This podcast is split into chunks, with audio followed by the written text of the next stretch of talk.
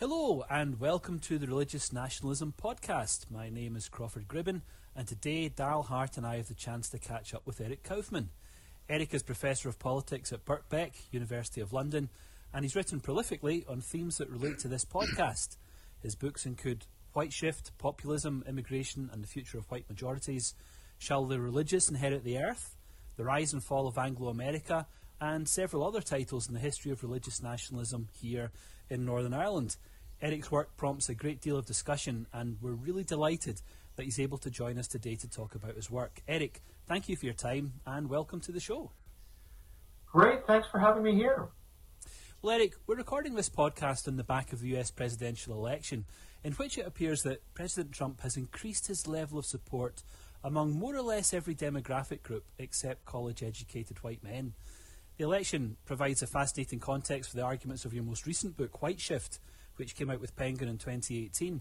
Do you see the results of the election confirming your big argument in that book that over time certain ethnic groups will come to identify with cultural, if not exactly with ethnic whiteness? And those are maybe not the best terms to use, but you'll be able to help us think through this problem. Yeah, I think that's right. I think the big uh, surprise, I guess you could say, this time was the shift of uh, Latinos and Asians, and to some extent African Americans, toward Trump. Um, now, it is, of course, worth putting in perspective the fact that these groups are still much more likely to vote for the Democrats than the Republicans. So, but it's the direction of the shift that, that kind of has raised eyebrows.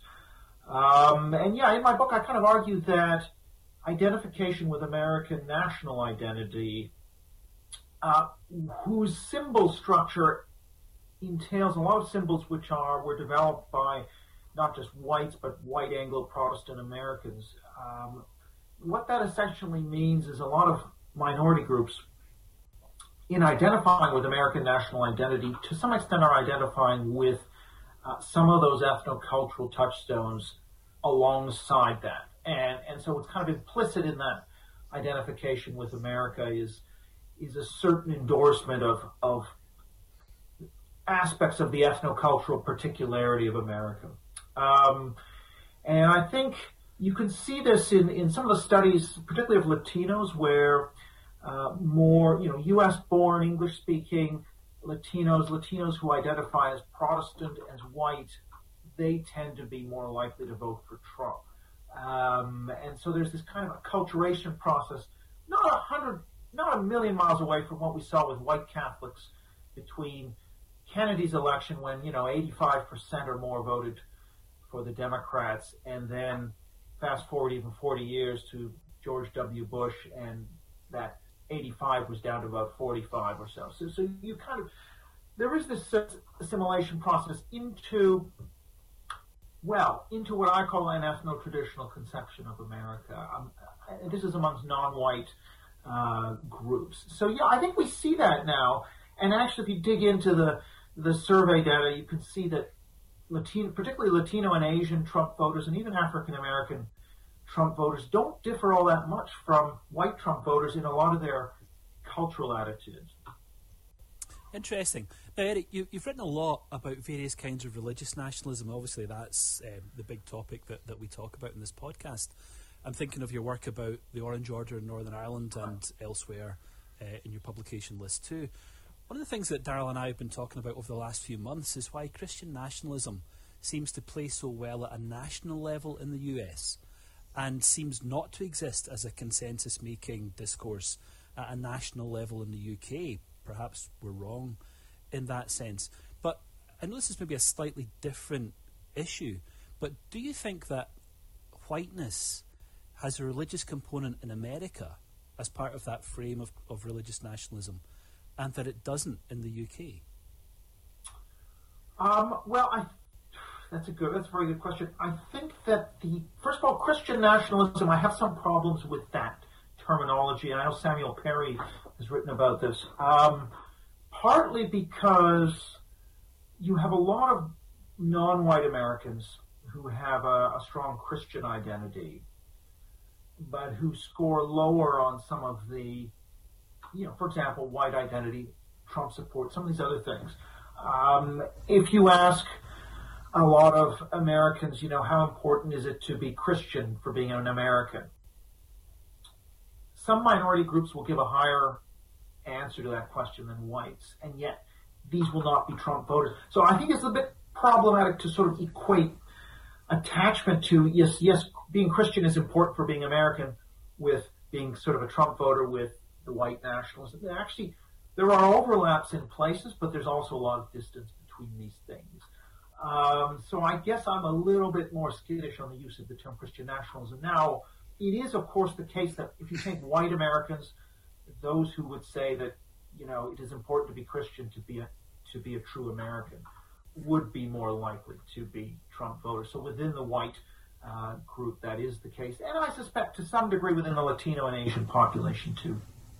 Britain uh, is a bit different, partly because um, the Protestant basis for Britishness kind of eroded in the 20th century, except in Northern Ireland, which is a sort of we can talk about that. But in the rest of Britain, as Steve Bruce writes, uh, you know, there was this erosion, and British identity was no longer oriented towards Protestantism to the point that many Catholics, you know, feel as equally English as Protestants, um, and that issue has sort of faded.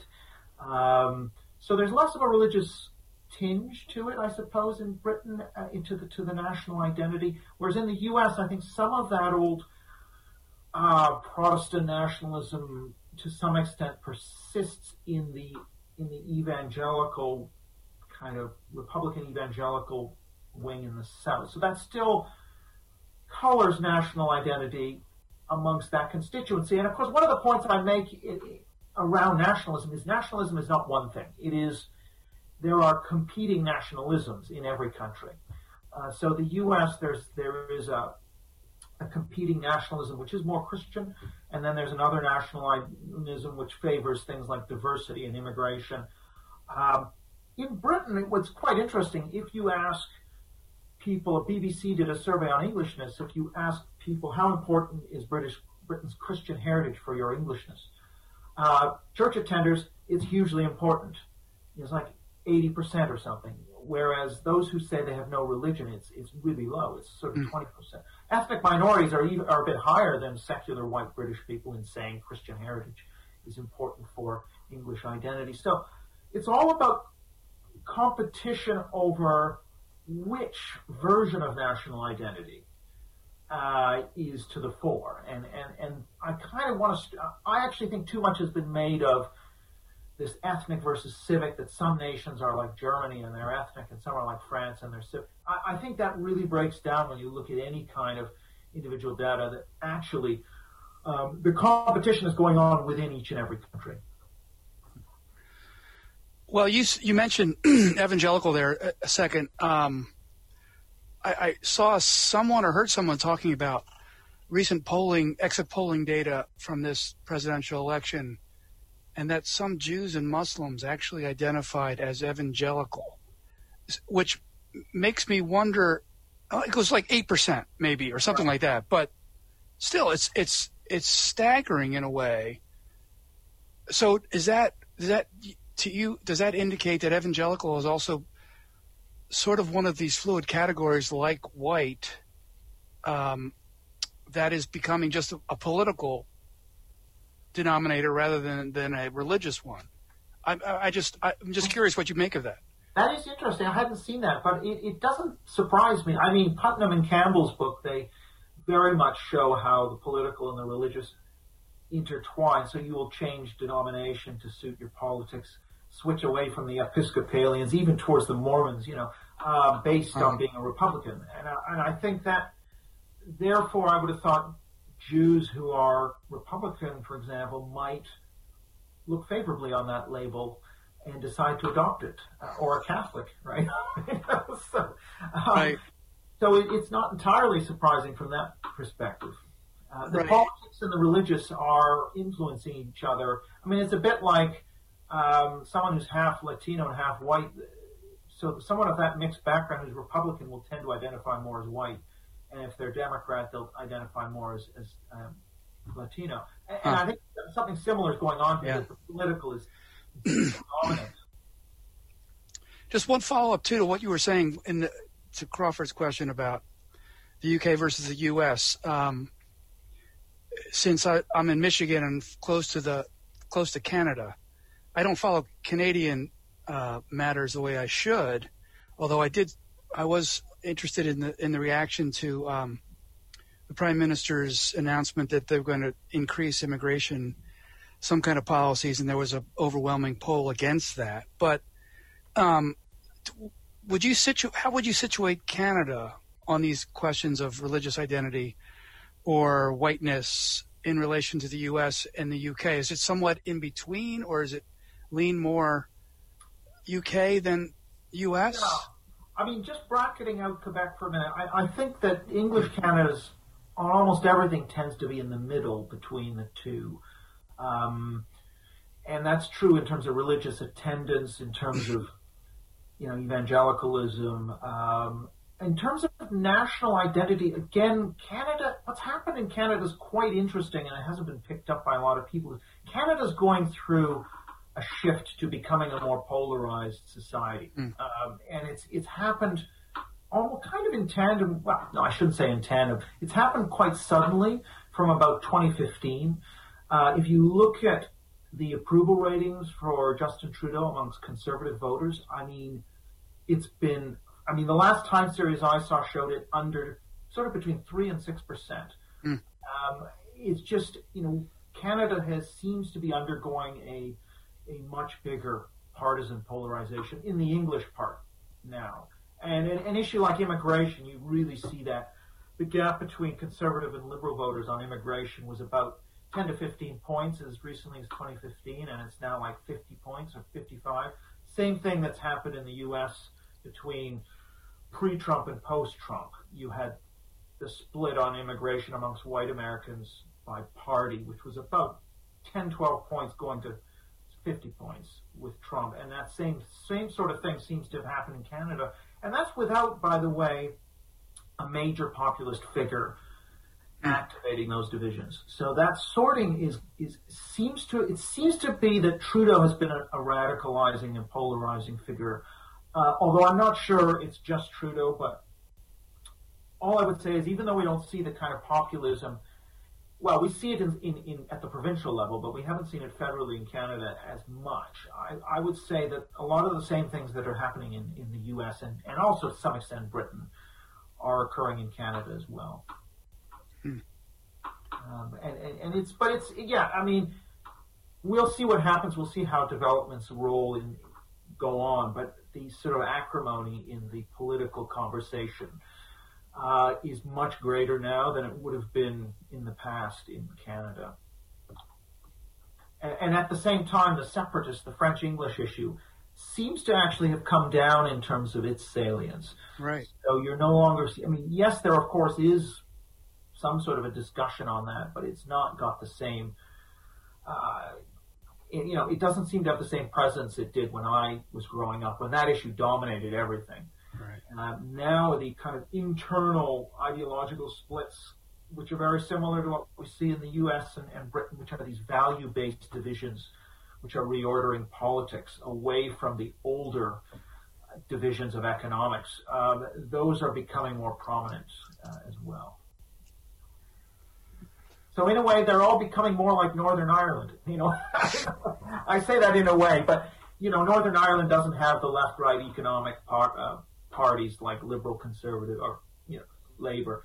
Uh, the the divides are more cultural, uh, you know, unionist, nationalist. Now, I'm not saying that that's exactly what's happened, but the you now can see, like in Britain, the Tory Party has more or less the same class composition as the Labour Party. Um, and in the U.S., I think there's been a shift as well that, that the Republicans have become more working class and the Democrats have become more elite and middle class. So you're you're starting to get this erosion of you know the parties are looking more similar economically, but they're looking very very much more different culturally. Uh, so it's not it isn't Northern Ireland yet, but it's it's kind of on the route on the way. Well, Eric, you're setting yourself up for some interesting questions there towards the end of the podcast. Maybe we'll come back to that context. But for now, can I ask you uh, again about, about your, your most recent book here, White Shift? Um, one of the arguments, I mean, it's a very long book, what, 600 pages, very nuanced, huge amounts of data there that you're interpreting, um, and you know some very subtle arguments as well, weaving their way all the way through. Fascinating book to read. But I think one of the arguments that you develop there is that as European populations become less ethnically white, large parts of those populations will continue to identify with some kind of cultural whiteness that they associate with the nation, its history, its tradition, um, and, and, so on. And I was fascinated by your argument in religious terms because one of the things the book does is to expand on some earlier arguments you've made about the locations, the, the religious locations in which uh, what we might call ethnic whiteness is most likely to be preserved. And here you're thinking about religious societies that, that operate at a distance from the outside world and tend to practice some form of um, um, endogamy, that they don't really marry out. Um, one of the stats I most enjoyed in the book was that if Amish, Amish growth continues at the present rate, within about 200 years they'll account for 50% of the American population. I'm trying to imagine quite, you know, who's investing in buggies and, and what the futures in that might be. But what would the implications of that kind of um, religious stroke racial, um, not quite sure what the right word is, but, but growth impact upon the development of religious nationalism? Yeah, I mean, this is obviously a very long, long-term development. Uh, although I, I actually think we're going to be talking more and more about this, um, and and uh, because, I mean, you're probably aware de- globally, demographically, the developed world, East Asia, Western Europe, East Europe, they are all not replacing themselves demographically. The, however, it is almost throughout the world the case that practicing religious populations have a replacement level or higher birth rate and, and sort of endogenous, sort of what I call endogenous growth sects, uh, like the Amish or ultra Orthodox Jews, uh, have you know fertility rates that are on the order of three, four times as high as the rest of the population. And if you run the number, and they have very high retention. Um, and so, yeah, I think if you run that forward, you're going to have a situation where, you know, the growth in, if you like, the white population is going to be coming out of these groups. Uh, and, and the Mormons are, sorry, excuse me.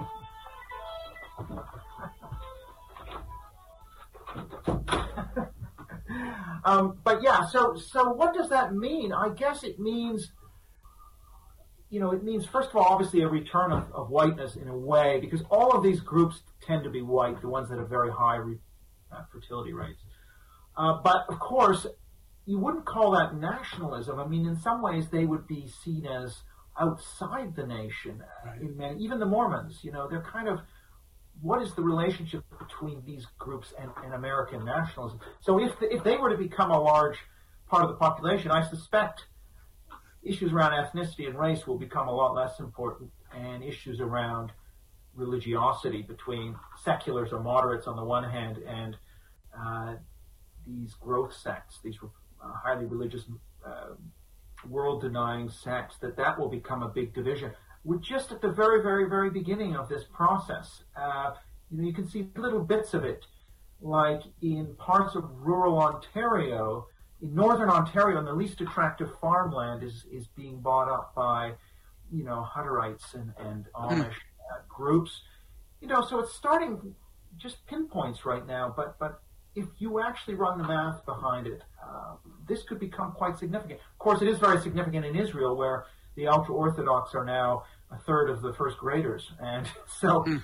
that is a major political issue. Their growth. Um, I suspect Israel is kind of a leading indicator of what's going to happen uh, in North America as well. Does the argument translate here into the UK? Not really. I mean, you have got an ultra Orthodox Jewish uh, community, uh, but you don't have anything even like like the Dutch have their uh, ultra, you know, the Orthodox Calvinists and the Finnish have their Orthodox Lutherans who all have this very high fertility pattern.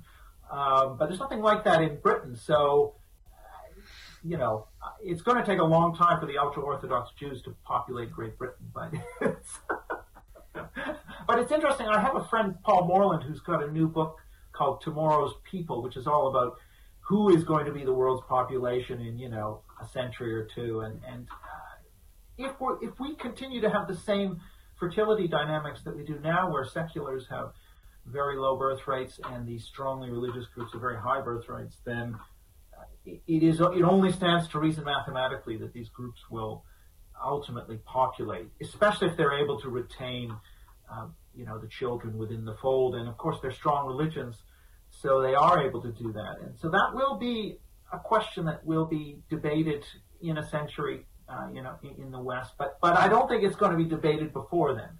Uh,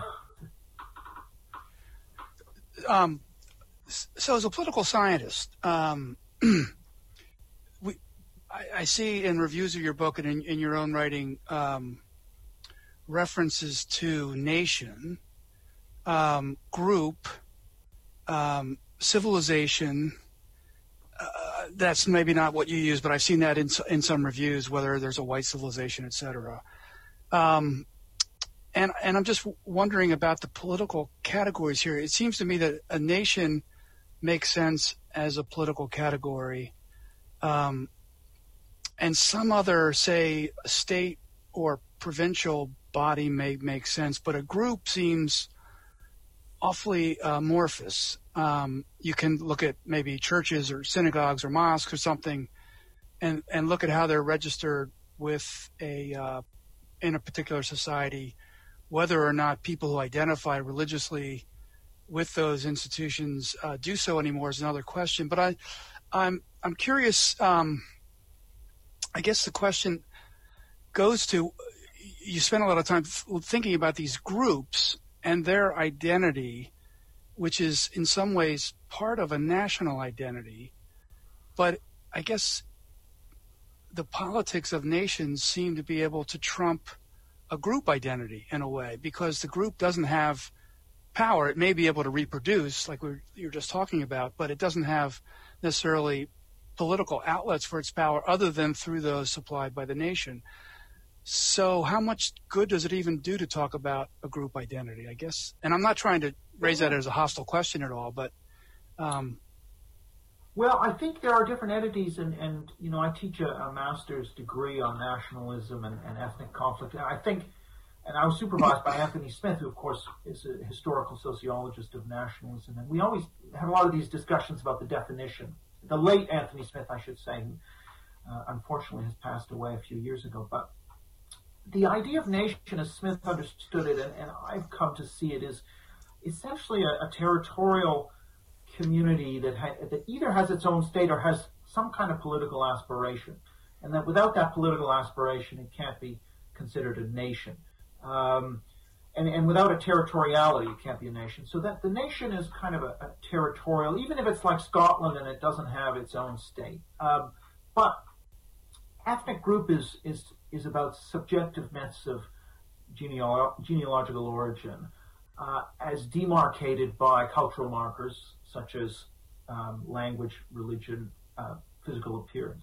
Um, now, of course, how do these things interact? Well, you can have multi-ethnic states and even multi-ethnic nations like the United States, but typically many nations, not all, but many uh, were founded in, in a way by a dominant ethnic group, and, and often there is an implicit association between the dominant ethnic group like in the U.S. WASP American, for example, uh, that ethnic group is very closely tied to the United States in its symbols. If you ask, I've asked on surveys, most Catholic Americans will say Protestant is a more characteristically American religion than Catholicism. Um, you know, most most Americans will say Smith is a more American sounding name than uh, Giacometti or, or, or Schultz. You know, so it's it's the case, therefore, that you have this association. Um, and the ethnic groups matter too because you know if they vote different ways, you know, 90% of African Americans vote for the Democrats, let's say, uh, and you know maybe 60% of, of, of, white Americans vote for the Republicans. You know, that starts to have some impact on the mm-hmm. politics, mm-hmm. and especially if there are you don't have only have ethnic groups and nations, but you've also got competing versions, as I mentioned, of nationhood you know, every individual will have their own, what Percy Cohen called personal nationhood, their own personal vision of what matters, what symbols matter, landscape, it might be religion, it might be the Constitution, whatever. Um, but people will have different conceptions in their heads of what the nation is, and politically these can compete. So I would say right now a very clear divide in many Western countries is between people who say diversity is an important aspect of their conception of nationhood, and other people who would would say that that is much less important, and that actually it is about things like landscape and history, and to some extent the ethnic majority being a majority of the population, not the whole population, but a significant share of the population. And those, so you have those two competing conceptions, and I wouldn't call them ethnic and civic. I think that's very crude. I think what I would say hmm. is one is ethno-traditional in that it values the ethnic majority as part of the nation, and the other is is more focused on diversity uh, as as a characteristic of the nation. So so that's where the ethnic kind of gets infused. The ethnic symbols get infused in these competing conceptions of the nation, which become important politically. I think the Republicans and Democrats represent two very different competing conceptions.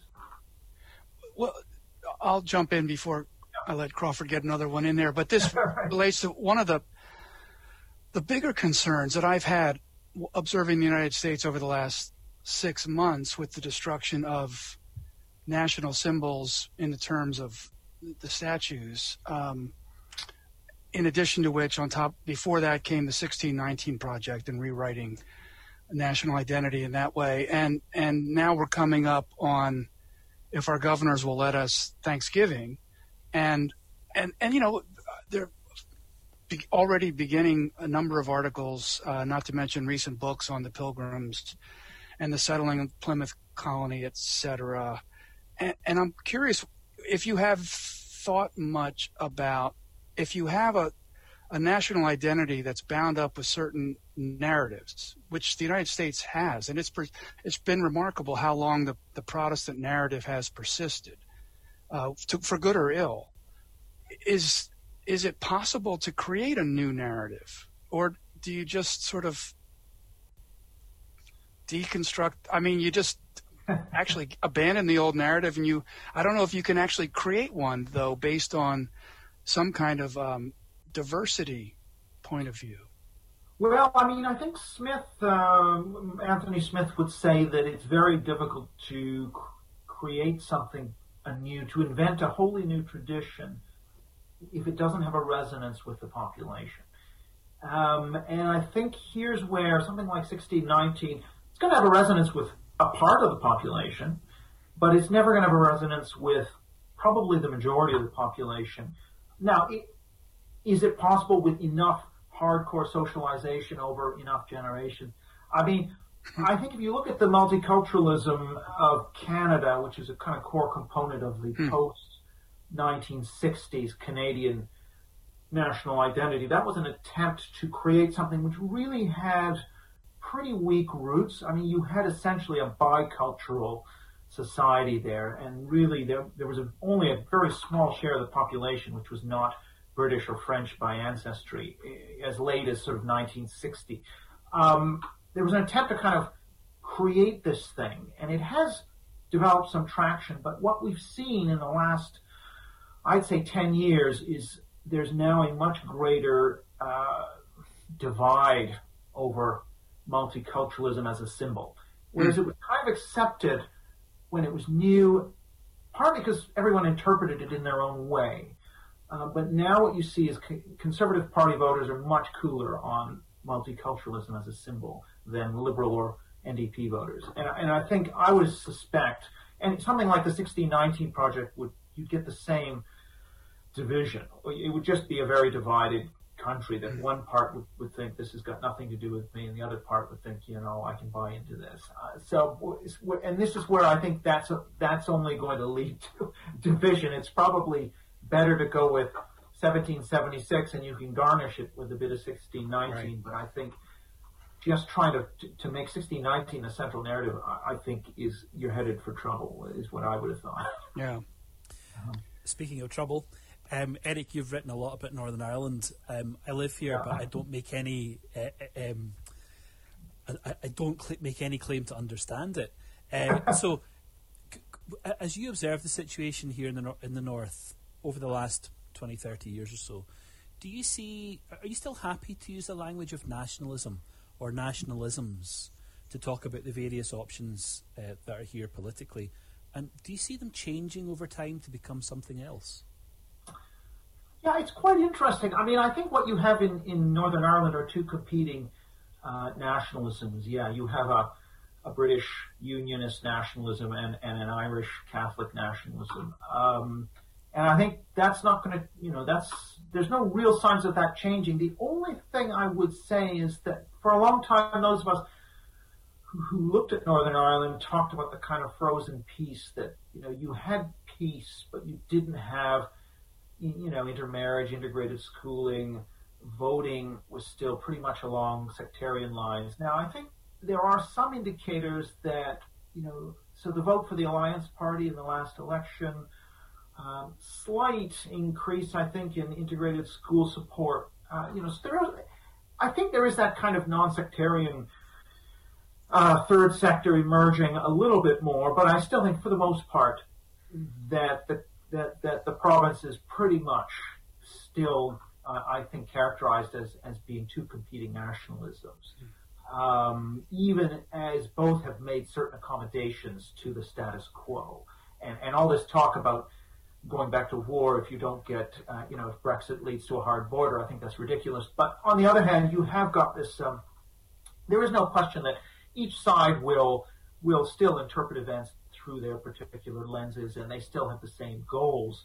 United Ireland versus the Union, uh, um, which hasn't gone away. So, uh, so yeah, I think um, I mean that's not to say that the character of the individual national identities has remained static. I think, for example, the covenantal Protestant aspect in the Unionist uh, version of national identity is not as powerful as it might have been in the past. Uh, so it's it's maybe a bit more secular in a way, a bit less religious. Um, and on the on the nationalist side, well, it was always a bit unclear because you had Marxist strains in in there, and and then also you had the more SDLP Catholic strain. Um, and and there's, I think it's a blend of those two. I don't think the uh, religious aspect is necessarily growing in strength, though.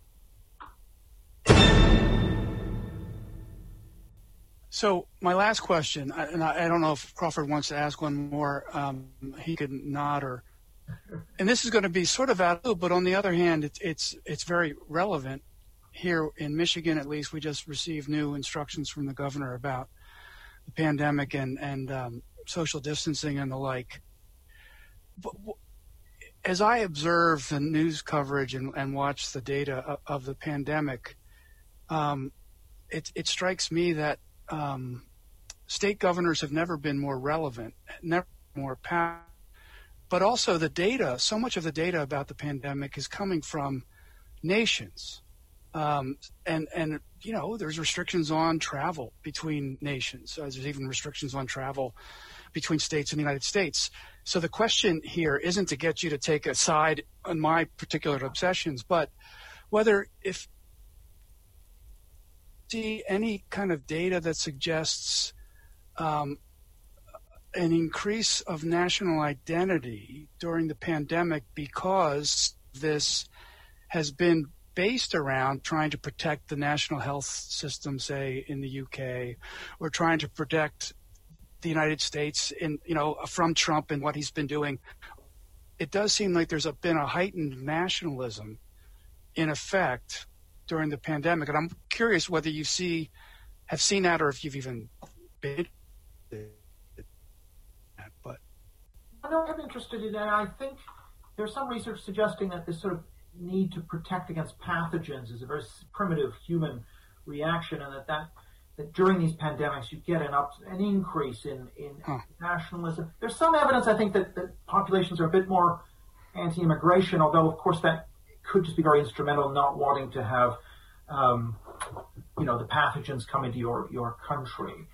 So I think on the one hand, there is some of what you're talking about going on. And I know in Canada, there's, you know, so there's that, because they have very low infection rate, they kind of want to keep the borders sealed. So that's going on on the one hand. But on the other hand, I think for the national populism phenomenon, actually the COVID uh, episode weakens populism. And we've seen that, by the way, if you look across Europe, support for a lot of the AFD and Salvini and uh, mm. support for populism is down a bit. Mm.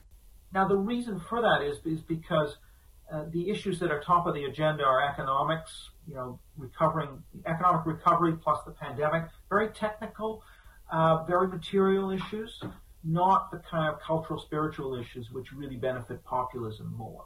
So paradoxically, I think you're getting a slight increase in, in national unity and, and, and aspects of nationalism, but at the same time, that's weakening right. uh, the kind of ethno-traditional nationalism that drives populism. So what I would say is once the pandemic is through, if we get through this and the economic worries go away, that's when you're going to start to see sort of what we saw in 2014 and onwards coming back. I would expect the kind of populism to come back once immigration and trade start moving again. But once they're halted um, and everyone's worrying about the economy, then they're going to fade down hmm. the priority list. No, that makes sense. Thanks. Well, I think we're we need to wrap up. We're out of time. Um, you write for Quillette, and um, you've Crawford mentioned your books at the beginning. Is there another outlet where you write regularly o- well, online? I write in UnHerd. I've got a lot of. That's right. That's right. Um, and you know, I, they, things will pop up. You know, even in the New York Times or the Times. Right. You know, it just depends. I don't write regularly, but occasionally something will miraculously land. So. Well, we recommend you highly to our listeners, all 10 of them. And uh, anyway, uh, it's, it's been a delight to have you on and uh, continued best wishes on, you, on your work um, and hope to meet you sometime in person. Thanks, thanks, and keep up this excellent podcast, by the way. It's a great idea. Thank, Thank you, Eric. Thank you. Okay, thanks. Okay, thanks. Bye bye. See you.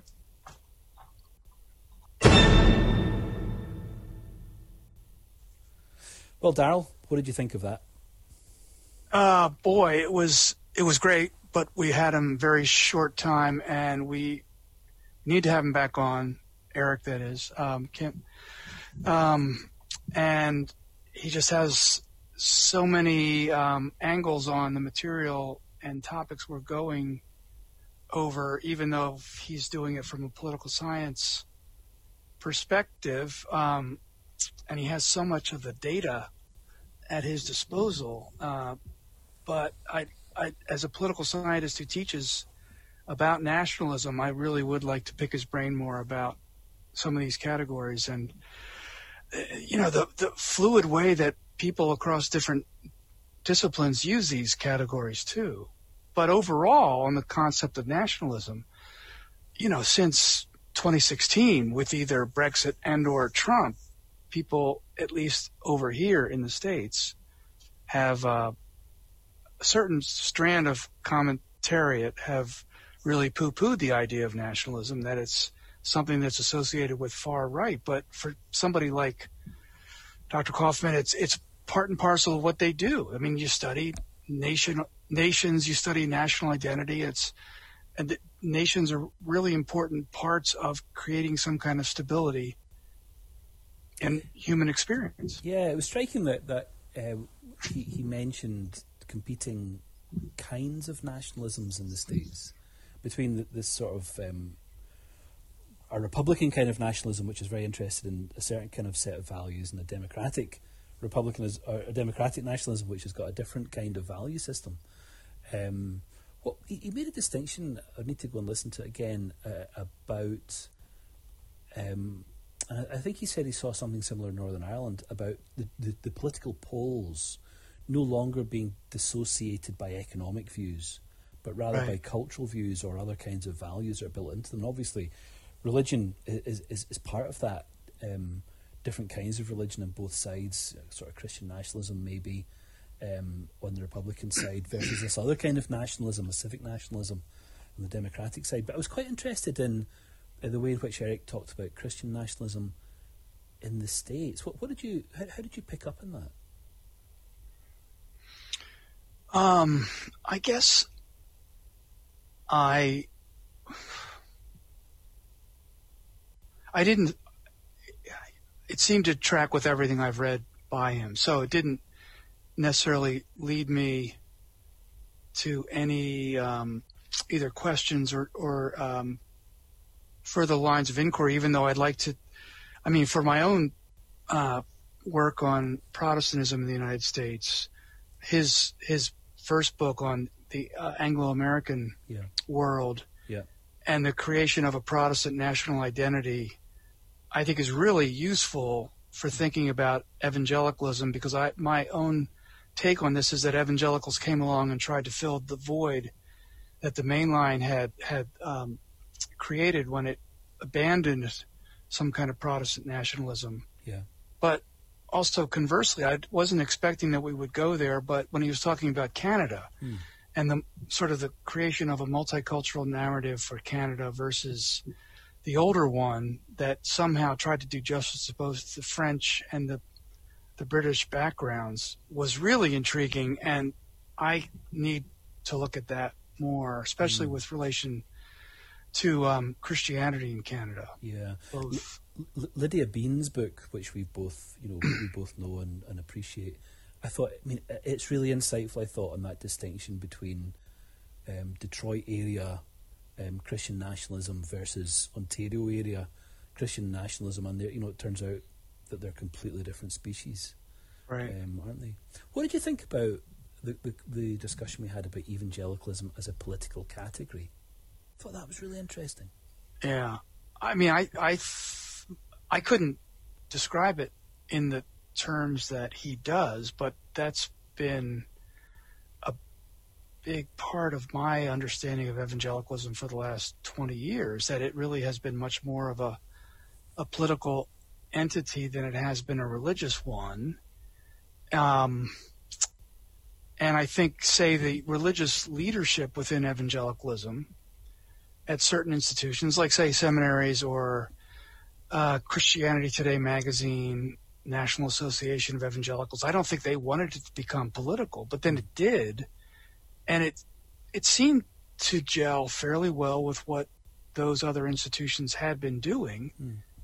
but they didn't necessarily put the brakes on the, the way I think they could have to say no, this is not a political endeavor. Mm. Um, but fears of secularization, fears of moral decline, the um, the work that Richard John Neuhaus did with evangelicals and Catholics together, plus Chuck Colson on the other side, I think was another way to make sort of bridge a gap between Protestants and Roman Catholics in a more political way, Hmm. even though they always denied that it, this was a political uh, endeavor. Hmm. Really interesting. In the last election, we've well, we haven't quite finished it yet, have we? But we're sort of at the tail end of the last election, the 2020 election. We're, This we're is only- like yeah, this we're- is like the end of the uh, the pandemic. We're we're flattening the curve. Yeah, no, we're not flattening the curve. The election will continue, I think.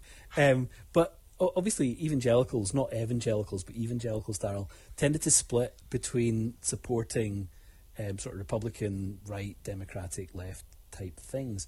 But, you know, if, if evangelicals, not thinking of them now as a political category, but some kind of religious movement, movements, subculture, market, however we describe it, if, if, if, if a number of them, if a number of high profile people were moving to support Biden, in that campaign, were they searching for an alternative Christian nationalism?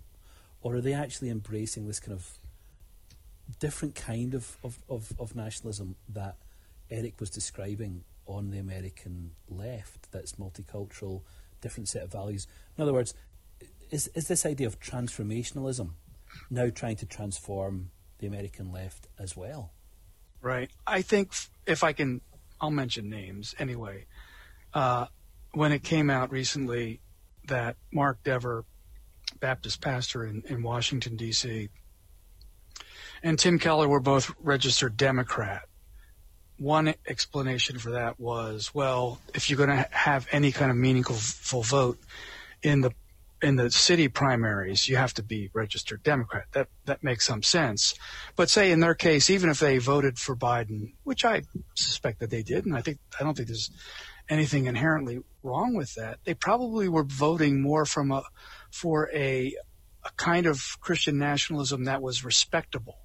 This was a way to do it without all of the baggage that Donald Trump and his other evangelical so-called court evangelicals had around them. Um, but I think some younger, more utopian type of, of evangelicals, Reformed, Presbyterian pastors, they might have been voting. I mean, they probably would have preferred to vote for Bernie rather than Biden, but Biden was as good as they could get.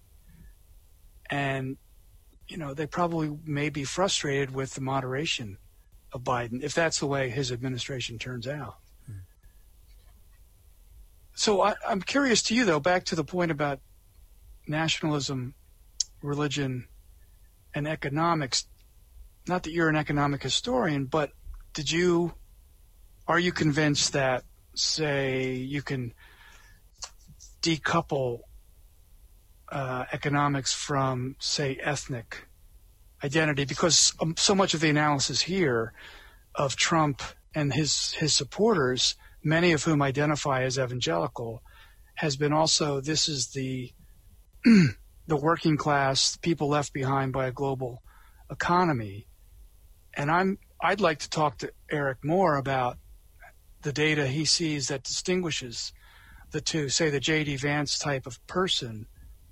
Um, I didn't when I read Hillbilly Elegy, I didn't get the sense that that was a very religious book or even I mean, ethnic to a point, but mainly just because all these people were white, but not economics seemed to be a much bigger category. Yeah, I'm not sure I can talk about his economics, but I, I mean, when I read Hillbilly Elegy, the thing that jumped out at me was the way in which he was trying to attach, in which J.D. Vance was trying to attach his background to a kind of Ulster Scots slash Scots hmm. Irish mm. uh, mentality, and and you know he tries to he actually describes it in economic terms um, describing waste and you know proliferation of, of items and accessories which can be dumped when they're inconvenient and, and houses get filled up with other kinds of um, rubbish. Um, you know, the op- opioid crisis, he, he, seemed to want to relate to this mm. as well.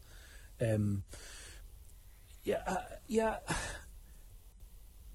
Yeah, I mean, Eric's comment about Northern Ireland was interesting when he described the two sides we have in politics here as not really being differentiated according to economics, but much more according to other kinds of cultural triggers um, mm-hmm. or, or, or, values. I think that makes sense here. Um, I think that's a good observation here. Not sure how that applies to the States. I would need to know much more about American right. political life. Well, that may be all we, we can say for now. Uh, but anyway, we definitely need need to have him back on. Yeah, and uh, fantastic uh, guest. Yeah. I really like what he had to say about civil religion. Yeah. Although I, I would also like to talk to him more about that because there are times when I think there is a there is a kind of sacral quality to American civil religion that invests the Constitution with a um, almost divinely inspired category. Of course, the Mormons do this. Yeah. Um, and you know, so again, he was really good though that so many of the categories are not airtight, and in a sense they're fluid. What isn't fluid is the data that he, ha- he has, which is also incredibly fascinating. Yeah, there's tons of it. I mean, 600 pages in his last book, dripping with stats, graphs, anecdotes, you name it. My favourite one is the one about the Amish taking over America within two centuries. Can't wait to see what happens. It'd be really good for the environment. Well, if the, if the Baptists are descendants of the Anabaptists, I mean, hasn't it already happened? They're not. good night, Darryl. All right. Good to talk to you. See you.